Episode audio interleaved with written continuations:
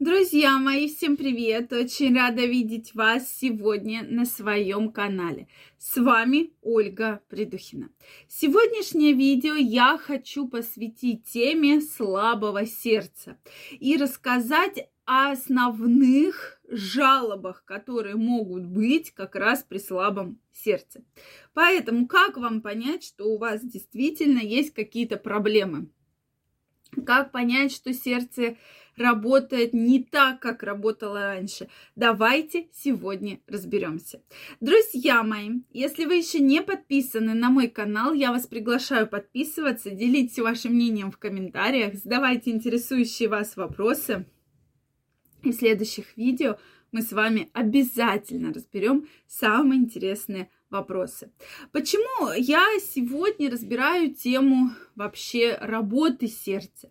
Потому что действительно сейчас огромная проблема, огромный процент людей, кто страдает различными проблемами с инфарктами, да, различными проблемами с ишемической болезнью сердца, атеросклерозами. И поэтому это действительно очень серьезная проблема, которая беспокоит очень многих людей. И многие да, люди не знают вообще, что у них есть какие-то проблемы. Ну да, я же уже не молодею, ну что, что в этом такого, да? Поэтому вот вообще термин «слабое сердце» относится к термину ненаучному. Это такой общенародный, разговорный э, термин, да, что люди друг с другом разговаривают, да, у меня аж слабое сердце, я уже знаю, да. И действительно, многие врачи уже четко понимают, что это за термин, тя, э, вот именно слабого сердца. Когда тяжело переносить обычную физическую эмоциональную нагрузку, что вот вроде бы все, все ничего, но как только я там начинаю заниматься какими-то самыми минимальными упражнениями, я уже чувствую перебои в сердце.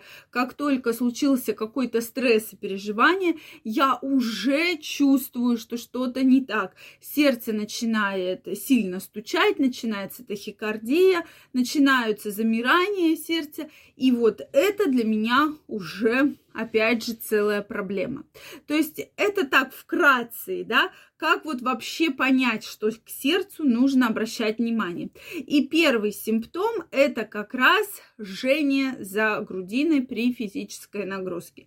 Что раньше у вас его никогда не было никакого жжения, вы прекрасно ходили по лестнице, вы прекрасно катались на велосипеде, может быть, там э, летом делали какие-то пробежки, а сейчас э, у вас сломался в доме лифт, и вам стоило подняться по лестнице, да, там 3, 4, 5, там 6 этажей, и вы чувствуете, что у вас происходит действительно такое жжение неприятное со грудиной, плюс э, тахикардия сильнейшая, и плюс еще появилась одышка при нагрузке, при которой раньше вообще никаких проблем не было, да.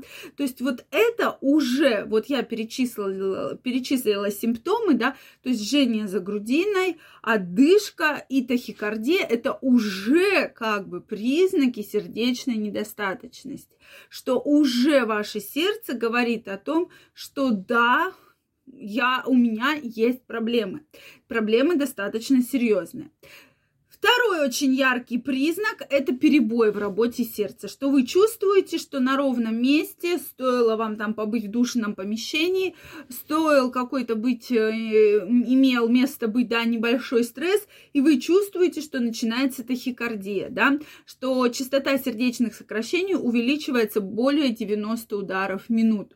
И это вам говорит уже о том, что есть проблемы, да, безусловно. Далее это, как я уже сказала, одышка при малейшей физической нагрузке. Вообще тема одышек э, и одышки относят э, к сердечной недостаточности. Как только вы там, может быть, идете с сумками, с пакетами, да, там из магазина и чувствуете, что вы задыхаетесь, а раньше такого не было, это говорит о том, что в сердце есть определенные патологические изменения. Следующий симптом – это отеки на ногах. Причем отеки которые практически постоянные. То есть они могут быть целый день, они могут, быть, они могут нарастать к вечеру, к ночи, но тем не менее они вас прямо беспокоят, что вы не можете уже там сапоги расстегнуть или застегнуть, да, тапочки одеть, в которых раньше ходили. И действительно, эта проблема такая очень серьезная. Ноги отекают, и вот как раз если отекают ноги, это говорит о проблемах с сердцем. Мы не берем беременных женщин, после, э, после родов женщин, да, а берем именно людей, которые, ну, как бы не связаны абсолютно никак э, с родами и так далее. То есть все, что отеки на ногах, это чаще сердечные отеки. То есть вот руки, лицо, это может быть гормональные и другие.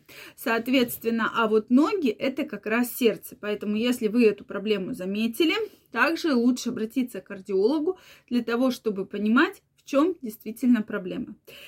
И такой еще следующий симптом, последний, это сон на нескольких подушках. Когда вы засыпаете, и вам тяжело уснуть на одной подушке, то есть вам все время хочется немножко приподняться. Приподняете голову, приподнять грудной отдел, да, для того, чтобы было легче дышать, что вот вы как будто на одну подушку ложитесь, и как будто вот вы проваливаетесь, да, вам тяжело дышать, вам не хватает воздуха, опять же могут быть перебои в работе сердца, то это как раз такой очень явный признак, что, да, есть определенные сердечные сбои, определенные проблемы. То есть я вам сегодня сказала о таких пяти основных признаках слабого сердца. Еще раз напомню, что это такой народный термин слабое сердце, не научный. Но врачи обычно понимают, что люди вот по этим симптомам уже у себя могут заподозрить, что да, есть определенный перебой в работе сердца, есть определенные патологические изменения, и если вы у себя эти симптомы нашли, я вам крайне рекомендую обратиться к кардиологу, обязательно пройти ЭКГ, может быть суточный монитор, да, обязательно, может быть э, УЗИ сердца, да, их кардиоскопию, э, графию, и, соответственно, сделать уже полное заключение, сдать, если необходимо, общий анализ биохимические крови, для того, чтобы понимать общее состояние вашей сердечно-сосудистой системы и контролировать, безусловно, артериальное давление, потому что все это обычно проходит в такой очень плотной совокупности. Друзья, если у вас остались вопросы, обязательно пишите их в комментариях. Если вам понравилось это видео, не забывайте ставить лайки, подписываться на мой канал. Также вас всех жду в своем инстаграме, ссылочка под описанием к этому видео.